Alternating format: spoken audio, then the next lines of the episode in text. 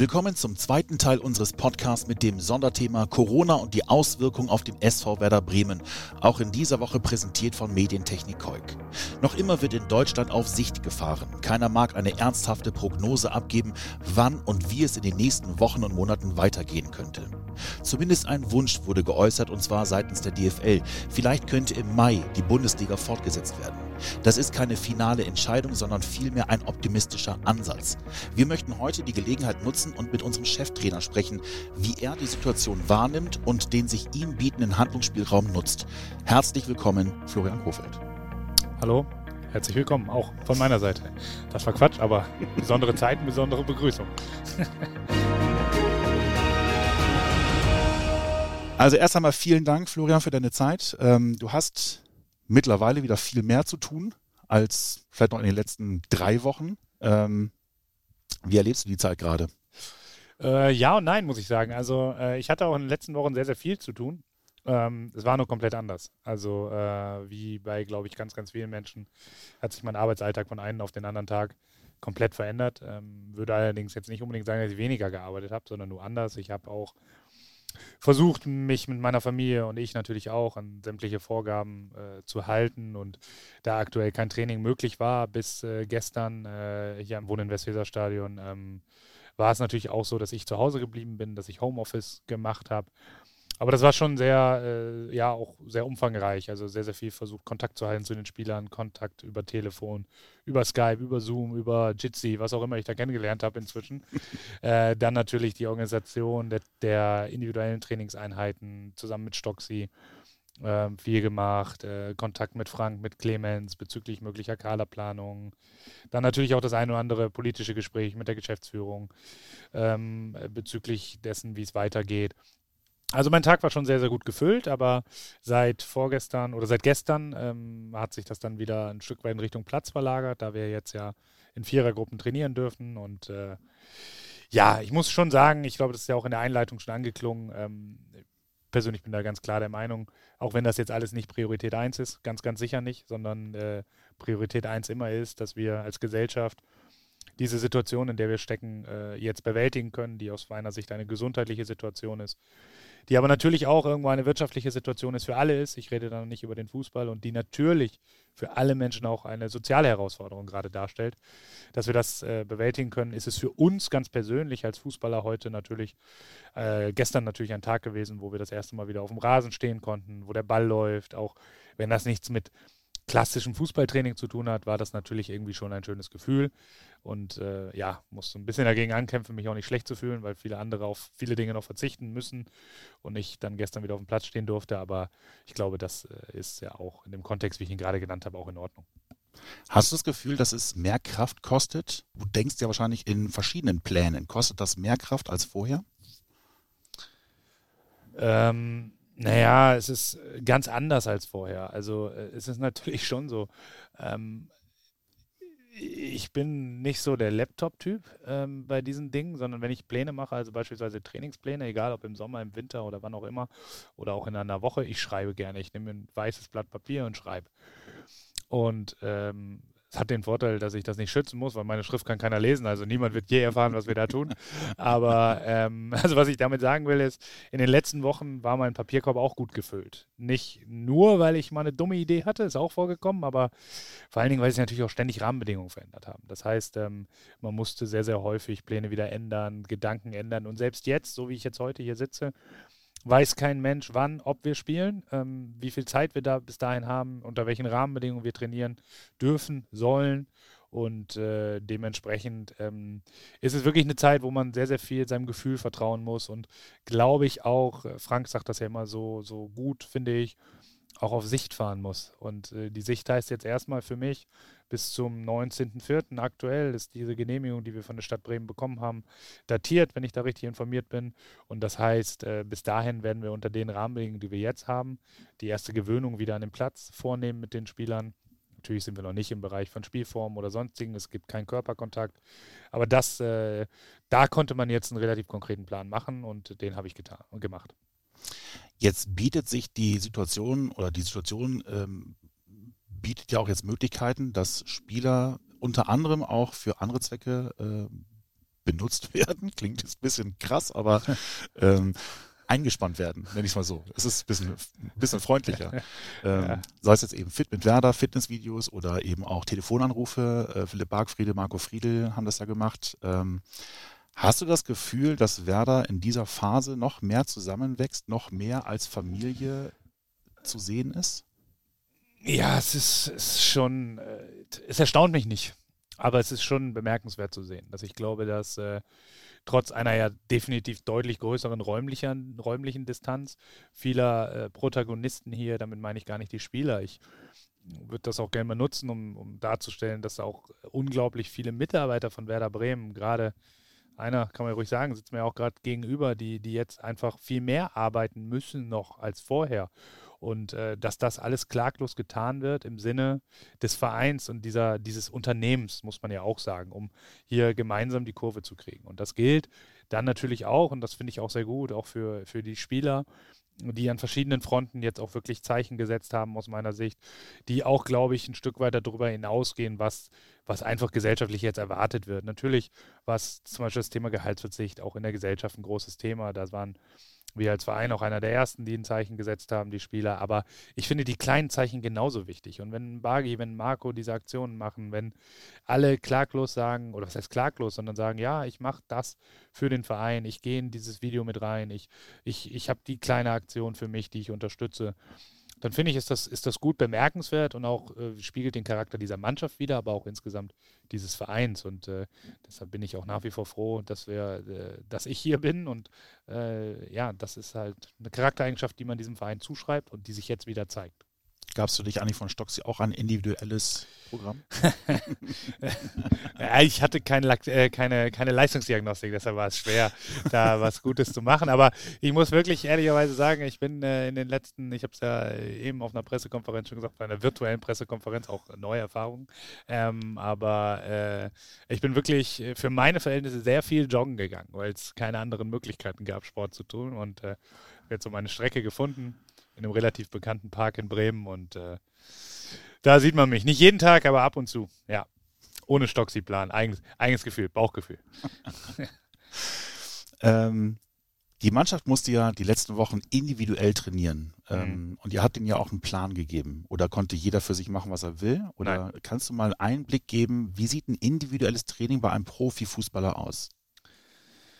Ja, also ähm, man muss dazu wirklich den Gesamtkontext sehen. Also natürlich war das für uns jetzt eine Zeit, in der wir wirklich auch nochmal an ein Stück weit auch an, äh, an Sachen arbeiten konnten, die uns gefehlt haben. Weil wir müssen, wenn wir ehrlich sind, sagen, wir hatten eigentlich keine richtige Vorbereitung in diesem Jahr. In der Sommervorbereitung begann die Verletztenmisere ab einem gewissen Punkt. Es war wirklich einer der schlimmsten Momente jetzt in dieser Zeit. Ich habe die Zeit genutzt, auch nochmal die Saison natürlich zu reflektieren für mich. Ich erzähle das jetzt, komme gleich wieder zum anderen Punkt und habe dabei nochmal unser Freundschaftsspiel gegen Eiber gesehen in der Vorbereitung in Grassau und wenn man sieht, äh, auf welchem Level wir waren, bevor diese verletzten Miserie begann, ähm, kann jetzt wieder jeder sagen, ja, ja, der Kofeld sucht nur die positiven Sachen, aber da, das war wirklich nochmal ein harter Schlag, zu sehen, wie das dann nach und nach aus verschiedensten Gründen, nochmal, wir haben auch Fehler gemacht, äh, dann weggebröckelt ist. So. Was, jetzt komme ich wieder zum Punkt, was, was, was aber eine Konsequenz war, wir hatten keine Phase in dieser Saison, wo wir wirklich körperlich richtig hart arbeiten konnten. Konnten wir nicht.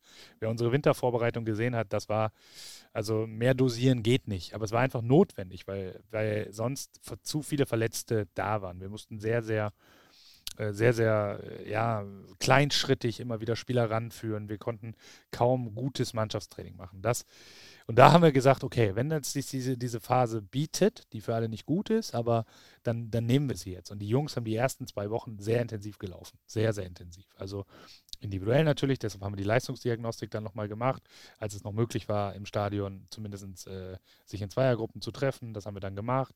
Ähm, und ähm, ja, und darauf basierend dann wirklich Laufpläne entwickelt, die zwei Wochen lang schon heftig waren. Intensive Laufmeter und ich glaube, Kevin Vogt hat es ja mal so, äh, so nett gesagt, das hatte nichts damit zu tun, dass man Grundlagenläufe macht, sondern der ein oder andere äh, Passant wird sich schon gewundert haben, warum unsere Spieler so äh, ziemlich intensive Intervallläufe und Richtungswechsel und sonstiges dann im Park äh, absolvieren. Und äh, das haben sie alle super gemacht. Also die, sie waren da sehr professionell, haben das getan. Mit Beginn der letzten Woche sind wir dann eher so in die Phase gegangen, nochmal äh, fußballspezifischer zu versuchen, auch zu trainieren, haben intensive Laufmeter gesammelt, also wirklich lange Läufe, haben versucht, über ja, Lauf, Lauf, Laufbelastung so Kleinfeldspiele zu imitieren und sind jetzt halt wieder in die Phase gekommen, wo wir den Ball mit dazu nehmen können. Und das ist sehr, sehr wichtig für uns, weil bei aller, äh, bei allem Nutzen dieser ersten Phase auf Dauer sind Fußballer halt keine Läufer, sondern das sind ganz andere Bewegungen auf dem Platz. Es ist, es ist, es ist was anderes, mit dem Ball am Fuß zu laufen, als ohne Ball. Es ist ein, Freilaufbewegungen sind was anderes als ein gleichmäßiger Lauf. Und das, so sieht unser Training jetzt auch aus. Wir haben einen technischen Anteil, wir haben aber auch versucht, einen taktischen Anteil reinzupacken, also einen anderen Input, der natürlich dann nur ganz, ganz beschränkt möglich ist, aber muss man auch ein bisschen kreativ sein als Trainer. Da stehen dann eine Menge Dummies auf dem Platz, die vielleicht irgendwas äh, symbolisieren. Und die Jungs ziehen da auch, was aber jetzt kann ich jetzt heute sagen, echt super mit, weil alle um die Situation wissen. Aber natürlich laufen wir auch auf dem Platz dann fußballspezifischer heute nochmal. Also der athletische Teil ist schon noch sehr wichtig, um dann wirklich uns auf einem anderen körperlichen Level einer möglichen Restsaison stellen zu können. Aber beschreib nochmal, weil ich kenne das jetzt von den Videos, die ja jeder irgendwie in seinem Homeoffice gemacht hat. Ergometer oder mhm. es wird auf dem Laufband gelaufen. Wie sieht das denn dann tatsächlich aus, wenn du selber ja. sagst, es geht nicht nur laufen? Ähm, Kevin Vogt, Richtungswechsel ähm, im Park. Ja, der hat dann relativ simpel. Also es gibt natürlich auch noch so einen Kraft- und Stabi-Part, ähm, der auch angeleitet wurde wo die Jungs dann die Geräte mitbekommen haben, die sie dazu benötigen. Ähm, das heißt, es waren dann auch häufig zwei Einheiten am Tag, eine Laufeinheit, eine Kraft, eine Stabi-Einheit. Ähm, nicht jedes Mal, jeden Tag, aber auch häufiger. Ja, und Laufen ist dann halt das, was die Uhr sagt. Ne? Und wenn die Uhr sagt, 10, 10 Sekunden mal Herzfrequenz ziemlich hoch, dann machst du das und äh, dann gibt es dann gibt's halt vorgegebene Läufe. Das hat Stoxi äh, dann ausgearbeitet und ja, wie gesagt, dann habe das ein oder andere Video auch gesehen, was bislang noch nicht in die Öffentlichkeit gekommen ist. Der ein oder andere in seinem Garten dann auf einmal. Das äh, war schon auch äh, unter, unter, den all den wirklich ja, schwierigen Rahmenbedingungen auch. Sollte man sich auch das Lachen nicht ganz abgewöhnen. Und bei dem einen oder anderen Video, was ich in verschiedenen Gruppen gesehen habe, musste ich doch ein bisschen schmunzeln. ähm, Jetzt gibt es ja aktuell die Sondergenehmigung, du hast es vorhin gesagt, äh, mit bis zu vier Spielern könnt ihr in einer Kleingruppe trainieren. Ähm, wie sieht denn so ein Training mit vier Personen aus? Geht das da nach, ähm, keine Ahnung, die Defensivreihe oder die Mittelfeldreihe oder die Achse runter mit ähm, Torwart, Mittelfeld, Abwehr, Sturm oder wie muss man sich das vorstellen? Ähm, ja, also wir haben jetzt, wie gesagt, eine gewisse Planungssicherheit bis zum 19.04. Da haben wir jetzt gestern einen sehr langen Videocall, äh, vorgestern ähm, einen sehr langen Videocall mit dem gesamten Trainerteam. Stocksi und ich hatten was vorbereitet. Dann haben wir nochmal genauer überlegt, so relativ simpel erstmal, was wollen wir trainieren? Wie viele Blöcke haben wir dazu zur Verfügung und was können wir umsetzen? Es ist schon so, dass wir für jeden Blog auch ein inhaltliches Thema haben. Also ich sage mal beispielsweise, heute war das inhaltliche Thema für, für, für bestimmte Gruppen Optionen der Spieleröffnung, für andere Gruppen war es Schussmuster aus, äh, aus der Box, also aus dem, aus dem Strafraum. Mhm. So, und dann versuchst du daran, äh, daran Übungen zu entwickeln, die natürlich auch für uns Neuland sind. Wir müssen die neu entwickeln, weil normalerweise ist es im Profibereich so, du hast eine Übung im Kopf und du suchst dir so viele Leute zusammen, damit die Übung funktioniert. Und wenn du am Ende noch 19 und du 23 Spieler brauchst, dann holst du dir die. Ähm, da kommt vielleicht uns allen natürlich so ein bisschen der Erfahrungsschatz zugute, gerade Thomas Horsch und mir äh, aus dem Jugendbereich, aus der Spielerentwicklung, wo es genau andersrum ist. Ähm, Du orientierst dich daran, wie viel du hast und versuchst dann umzusetzen, was, äh, was geht. Und so versuchen wir das auch zu machen. Das ist aber nur der rein fußballerische Teil. Das ist also Technik, das ist Taktik im gruppentaktischen Sinne, wie ich eben schon gesagt habe. Da wird man Doppelpass gespielt, da wird mal ein Steilklatsch tief gespielt oder was auch immer. Aber ähm, natürlich kannst du jetzt nicht simulieren, wir spielen 4-3-3 gegen 3-5-2. Das ist jetzt äh, nicht unser Thema. Dann gibt es aber in jedem Training natürlich auch nochmal diesen athletischen Teil äh, der aber deutlich fußballspezifischer jetzt ist. Wir können mit Ball laufen, wir können Richtungswechsel über einen Ball simulieren, also dass der Ball mal links mal, also muss ja nicht weiter erklären, aber ähm, das ist natürlich genauso ein wichtiger Teil. Das sind sozusagen zwei Spalten, die Stockzi und ich dann gemeinsam ausfüllen. Aber mir ist sehr wichtig zu sagen, auch wenn wir zu viert sind, es ist jetzt nicht so, dass man sagen muss, oh, da kann man gar nichts machen. Natürlich ist es nicht so angenehm, wie wenn man alle zur Verfügung hat. Aber ähm, das sehe ich jetzt auch als unseren Job, auch in diesem Bereich, mit diesen Rahmenbedingungen, die wir haben, das Bestmögliche den Spielern anzubieten. Du hast normalerweise, wenn das normal wäre, an manchen Tagen, ich glaube Dienstags immer 10 und 15 Uhr Training. Ja. Und dann gehen diese Trainingseinheiten meist, sagen wir, 90 Minuten im Schnitt, manchmal ein bisschen länger. Wie oft stehst du denn jetzt auf dem Platz, wenn du nur diese Kleingruppen hast und wir haben eine Kadergröße von etwa 30 Spielern? Ja, länger. ähm, also äh, wir haben uns dafür entschieden, auch bei den Co-Trainern und äh, auch, auch mir, mich inklusive, ein gewisses Rotationsprinzip einzuführen, ähm, weil man da natürlich auch so ganz ist dieser, dieser Fall, dass jemand aus unserem Kreise sich mit Corona infiziert, natürlich auch nicht auszuschließen bei allen Vor Sicherheitsvorkehrungen. Es kann ja auch im privaten Bereich durchaus passieren und ähm, dementsprechend wollen wir dann unbedingt vermeiden, dass alle in Quarantäne müssten, wenn es so wäre. Deshalb haben wir ein gewisses Rotationsprinzip, bilden sozusagen Zweierteams pro Woche. Diese Woche sind Boro nicht dran ähm, und äh, jetzt seit heute sozusagen. Und ja, dann hast du, ich hatte heute drei Gruppen, Boro 4, Oben steht unten. Und äh, mit jeder Gruppe bist du in etwa zwei Stunden beschäftigt und dann kann man sich ausrennen. Sechs Stunden auf dem Platz. War schön heute im Stadion. Sonne war da. Also ich will mich bei weitem nicht beschweren, aber natürlich sind die Umfänge so zwischen sechs, acht, an Ausnahmefällen zehn Stunden, die du am Platz bist. Ähm, wie kommt es bei der Mannschaft an, jetzt endlich wieder den Ball am Fuß zu haben, sich auch zu bewegen, auch äh, mal vielleicht auch auf, aufs Tor zu bolzen? Das sind, glaube ich, Sachen, die einfach gefehlt haben. Ja, klar. Die haben, die haben den Jungs mega gefehlt. Ähm, und das ist auch nicht schlimm, trotz dass, dass, dass sie sich jetzt freuen, dass sie das wieder machen dürfen, auch nochmal, wenn es weitaus größere Probleme gerade gibt. Aber ähm, ich, ich, musste trotzdem ein bisschen schmunzeln, weil man natürlich auch die eine oder andere Basisübung, wo du im normalen Trainingsbetrieb schon sagen wir mal, ähm, den Motivationsfaktor Trainer deutlich mehr betonen musst als die intrinsische Motivation des Spielers, äh, aktuell zur absoluten Lieblingsübung des einen oder anderen Spieler werden. Und äh, ja, das ist schon, ist schon, die Sehnsucht nach dem Ball ist jedem schon deutlich anzumerken gewesen. Gibt es trotzdem äh, feste Trainingsgruppen, ähm, die ihr habt? Also bleibt es dabei, dass ihr immer mit denselben kleinen Gruppen spielt, weil die auch im Spiel zusammen äh, harmonieren müssen, um sich da besser zu finden? Sie sind pro Woche, jetzt für diese Woche und dann wieder für nächste Woche neu, ähm, werden sie nach den Schwerpunkten, die wir trainieren wollen, zusammengestellt. Also das war jetzt, äh, kann jetzt mal sein, dass es heute war es zum Beispiel eine Gruppe, wo wir so ein bisschen die linke Seite zusammen hatten, die manchmal zusammenspielt, Leute Lode Davy ähm, vorne dann Stürmer mit drin und, äh, und ein Torwart, um da gewisse Dinge zu simulieren. Ähm, aber es kann auch andere Gründe geben, eine Gruppe zusammenzustellen. Nur ähm, die richten sich nach den Trainingsschwerpunkten. Klingt doof, aber musst du auch da aufpassen, dass sich möglicherweise keiner von den Jungs ansteckt? Ist das dann vielleicht sogar ein Vorteil, dass man nur diese kleinen Gruppen hat, weil man die dann eben auch eher mal in Quarantäne checken könnte? Och. Oder darfst du da gar nicht drüber nachdenken, weil es dann einfach zu kompliziert wird?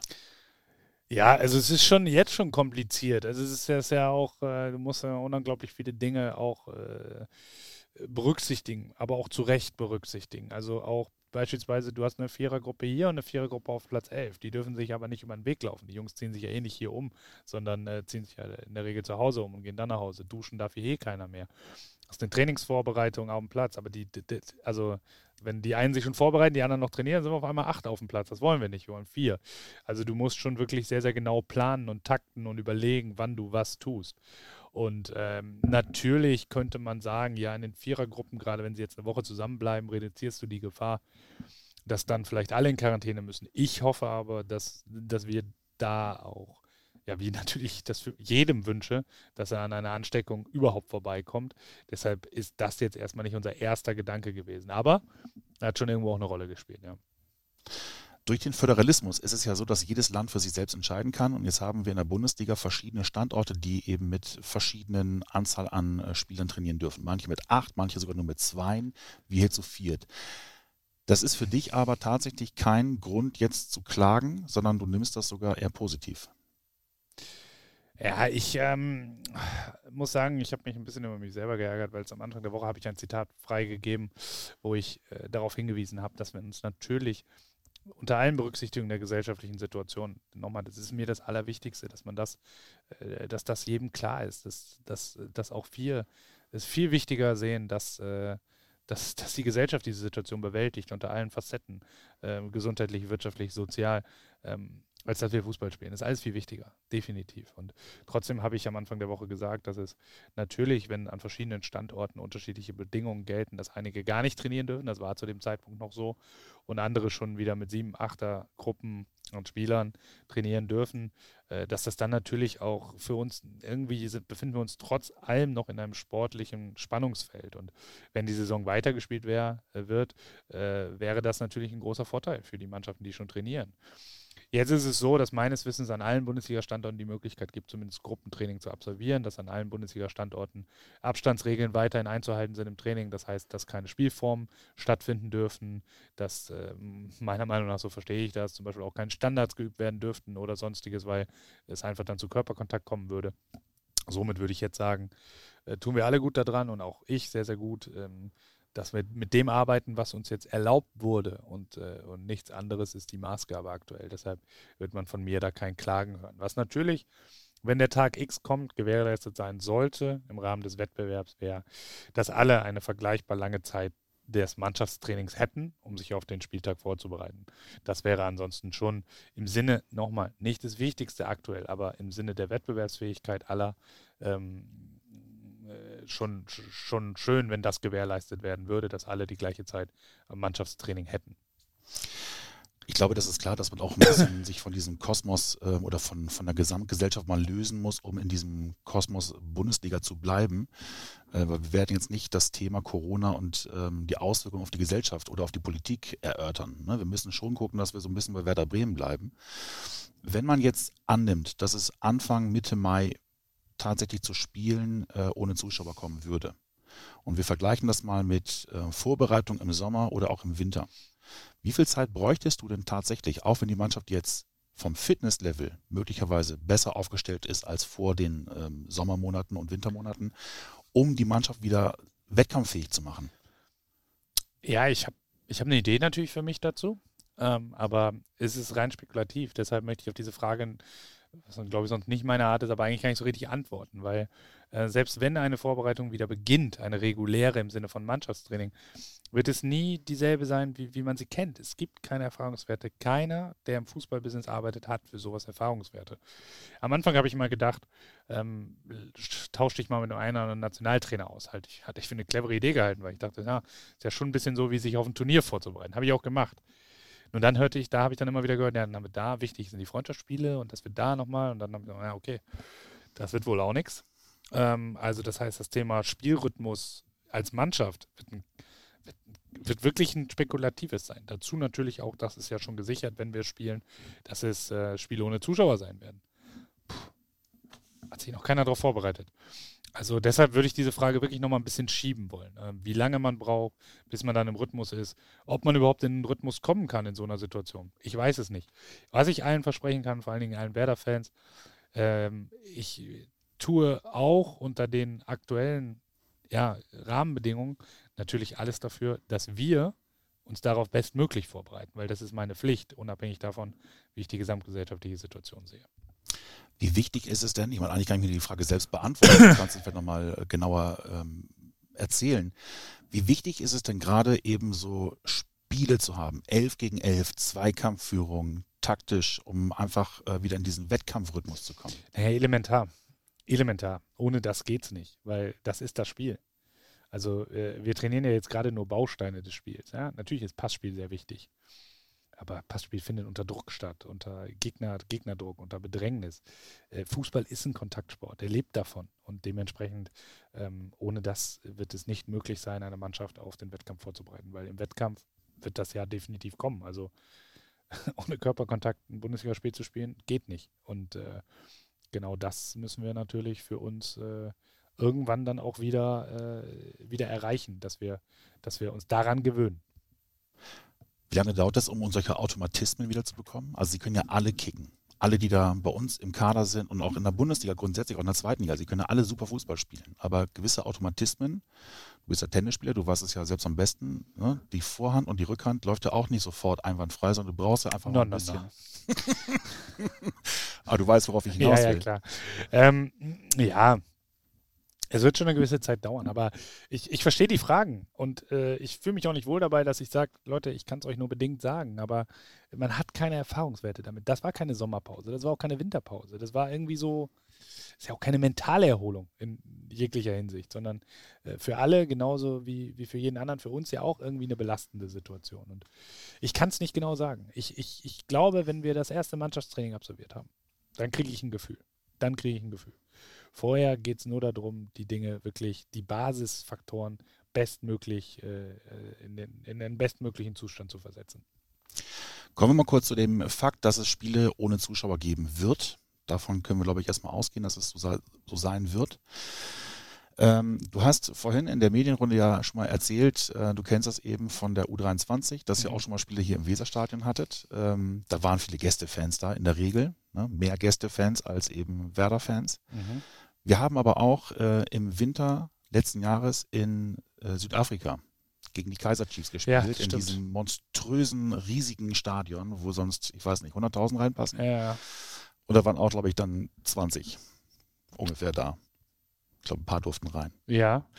Ähm, ist das denn überhaupt vergleichbar mit Bundesliga, ähm, wenn es dann auch um diese Wertigkeit geht, um wie viel es da geht? Oder ist das, kann man es vergleichen? Also du meinst jetzt ein Spiel ohne Zuschauer in der hm. Bundesliga oder mit Zuschauern? Nee, ich meine jetzt eigentlich eher der Vergleich Spiel ohne Zuschauer bei einem Testspiel respektive Regionalliga, so. dritte Liga nein, nein, nein. und Bundesliga. Ja, dritte Liga kann man schon vergleichen, weil also ich würde schon für uns damals in Anspruch nehmen und auch für die dritte Liga, das ist, äh, das ist eine hoch, äh, hochgradig äh, professionelle Liga, wo es auch äh, vielleicht das Gesamtniveau natürlich niedriger ist als in der Bundesliga, aber wo schon das genauso ernst genommen wird wie ein Bundesligaspiel. Also das kann man schon vergleichen. Äh, ansonsten aber mit Testspielen, nein, das kann man nicht vergleichen, weil das wird ja die große Herausforderung für alle sein. Also du wirst eine ganz andere Eigenmotivation auf dem Platz brauchen, weil die äußeren Umstände wegfallen. Das ist auch gar kein Pro oder Contra für ein Spiel ohne Zuschauer in der aktuellen Situation von mir, aber sagen wir eine faktische Feststellung, dass ein großer Teil dessen, was Bundesliga-Fußball ausmacht, einfach fehlen wird weil die externen Faktoren nicht da sind, die die Dynamiken eines Spiels ansonsten massiv beeinflussen, die Zuschauer, äh, das Wechselspiel Zuschauer, äh, Spieler, schwierige Phasen mal überstehen, vielleicht auch mal merken, wie die Gästefans ruhig werden und so weiter und so weiter. Das alles wird nicht, nicht da sein und das ist schon, schon ein enormer Einfluss, der, den das auf das Spiel hat. Ähm, und deshalb werden die Themen Eigenmotivation des einzelnen Spielers, Umgang mit dieser Situation, natürlich äh, Emotionsregulation, äh, wirklich, wirklich große Themen werden. Aber das hast du in einem Testspiel nicht. In einem Testspiel hast du nicht diese Anspannung. Und das ist ja gerade die große Herausforderung dann. Trotzdem dieser Rahmen fehlt, diese Anspannung aufzubauen, diese, dieses unbedingte, okay, jetzt geht es um alles. Das, äh, das, das muss man hinkriegen. Und deshalb ist es natürlich mit der Herausforderung, die so ein Testspiel, wie damals zum Beispiel bei den Kaiser Chiefs, an, an eine Mannschaft stellt, nicht vergleichbar. Jetzt ist es ja so, dass ähm, jede Mannschaft eine gewisse Anzahl an Spielen gemacht hat. Wir haben ein Spiel weniger als die anderen Mannschaften. Ja. Ähm, ich glaube, wir haben noch mehr Heimspiele tatsächlich als viele andere. Jetzt könnte man sagen, das ist für uns natürlich auch unfair. Also es fühlt sich immer so unfair an, wenn man mhm. weiß, naja, wir hätten eigentlich noch viel mehr Heimspiele und gerade die Unterstützung der Fans, auch wenn wir gerade ja, ja. nicht die beste Heimbilanz haben, aber trotzdem ist es ja so, dass man denkt, okay, dieser zwölfte Mann, da fehlt uns jetzt vielleicht nochmal mehr. Ja, wir können schon ehrlich sein, wir haben eine ziemlich beschissene Heimbilanz dieses Jahr, aber ähm, ich glaube auch, dass jeder weiß, zu welch außergewöhnlicher Unterstützung die, die Fans in Bremen äh, imstande sind. Und die Heimbilanz liegt zu allerletzt an den Fans. Und äh, dass da jetzt nochmal in der Endphase der Saison, wenn es wirklich um alles geht, äh, nochmal mehr gekommen wäre, ich glaube, dessen sind wir uns auch alle bewusst. Aber es ist keine normale Zeit und es ist, es ist, äh, es ist einfach was anderes aktuell, das zu bewerten. Und deshalb sage ich, annehmen. Es wird keiner mehr ein Heimspiel haben. Äh, jetzt ein wirkliches Heimspiel. Und äh, dementsprechend äh, müssen wir das annehmen, auch wenn ich natürlich weiß, dass wir noch deutlich mehr Heimspiele, wirklich, also ich glaube, wir hatten noch sechs Heimspiele gehabt und vier Auswärtsspiele. Ähm, aber so ist es jetzt. Da wird man mich nicht klagen hören. Also ich glaube auch, dass ein großer Faktor wenn es die Saison weitergespielt wird, des Erfolges darin liegt, dass man halt auch nicht zu sehr vergleicht und zu sehr sagt, ach, aber eigentlich wäre doch das und das und das. Ist aber nicht. So ist es jetzt. Und dann nehmen wir das an. Und ich glaube, dass das in die Köpfe von allen rein muss. Weil normal wird es sowieso nicht sein. Es ist aber schon, ich will nicht sagen absurd, aber man überlegt, man will jetzt nochmal in sechs Wochen die Saison, ich sag mal bewusst durchprügeln. Das hat von einem normalen Zustand ist man ja weit, weit weg. Ja, aber ich finde, dass das durchaus äh, seine Berechtigung hat, weil ich habe das ja jetzt auch schon, schon mehrfach gesagt. Ich halte diese gesamte, gesamte Situation, äh, den Fußball natürlich nicht in der höchsten Priorität. Definitiv nicht. Und äh, es ist eine Herausforderung in, in, gesundheitlicher Art, in wirtschaftlicher Art und in sozialer Art. Und man sollte nicht ganz vergessen, dass der Fußball da natürlich auch Teil der Lösung sein kann wie auch immer sie aussieht. Aber wir im Fußball müssen halt, glaube ich, auch akzeptieren, dass wir nicht die Entscheider darüber sind. Und diesen Eindruck habe ich von allen verantwortlichen Positionen, dass alle und Personen, sei es Herr Seifert, sei es aber auch äh, andere Clubvertreter und insbesondere auch äh, unsere Clubvertreter mit, mit Klaus Filbri, Hubertus S. Grunewald und Frank Baumann, Marco Bode da vielleicht auch zu nennen, ähm, dass uns allen sehr bewusst ist, wir ordnen uns der Entscheidung der Politik unter. Nur ich gebe auch nochmal zu bedenken, Fußball ist auf der einen Seite im Kosmos Fußball ist natürlich auch eine existenzielle Situation entstanden. Das darf man nicht ganz vergessen.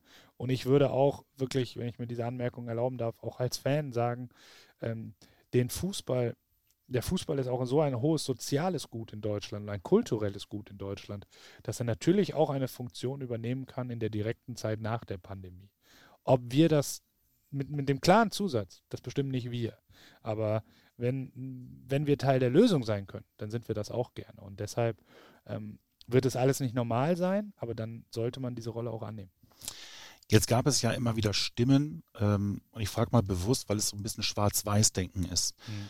Ähm, vor fünf Wochen war Fußball einfach nochmal omnipräsent. Es war alles wichtig. Jeder, der irgendwie in diesem Bereich Bundesliga, Nationalmannschaft irgendwie tätig war, auch du als Trainer eines Bundesligisten, hattest eine gewisse Strahlkraft. Und wenn du was gesagt hast, haben die Leute zugehört. Und man hat jetzt den Eindruck, nicht das, was du sagst, ist unwichtig, aber man hat den Eindruck, der Fußball, das wird von manchen so behauptet, ist völlig irrelevant gerade. Weil nicht systemrelevant, braucht im Moment kein Mensch. Wie sehr nervt es denn, dass immer dieses Schwarz-Weiß-Denken ist? Boah, ja, keine einfache Frage. Also ich bin natürlich grundsätzlich jemand, den dieses Schwarz-Weiß-Denken äh, unabhängig von der Situation, in der man ist, äh, schon, ja, ich finde das nicht gut, sage ich, sag ich mal ganz klar. Aber ähm, ich finde, die, die aktuelle Fragestellung ist, äh, ist, ist eine ganz, ganz komplexe. Also ist Fußball denn wirklich nicht systemrelevant? Ja, vielleicht nicht für gewisse Dinge. Ist Fußball systemrelevant in einer, äh, einer Gesellschaft, die sich auf dem Weg zurück zur Normalität befindet? Ich kann für mich sprechen, ich kann für ein großes Umfeld von mir sprechen und ich kann vielleicht auch für 40.000 sprechen, die ich hier jedes Wochenende sehe. Und das ist schon keine Randgruppe mehr. Äh, das, ist, äh, das ist in Bremen, ist ein, ein Bundesligaspieltag, ist ein anderer Tag als jeder andere Tag. Und die Leute fiebern darauf hin. Das ist, an diesem Tag ist das Kulturgut, soziales Gut. Und dementsprechend ähm, muss man sich dieser Frage auch wirklich, die kann man nicht mit Ja oder Nein beantworten. Das geht nicht so.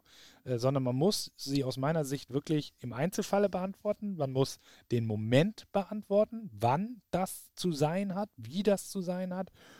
Aber dass der Fußball zu unserer Gesellschaft gehört, das steht für mich außer Frage. Wie geht die Mannschaft im Moment damit um? Hast du das Gefühl, du musst sie anders motivieren, anders ansprechen? Ähm, ich muss lauter schreien, weil sie sind ja weiter weg von mir. äh, nein, schon nachdenklich.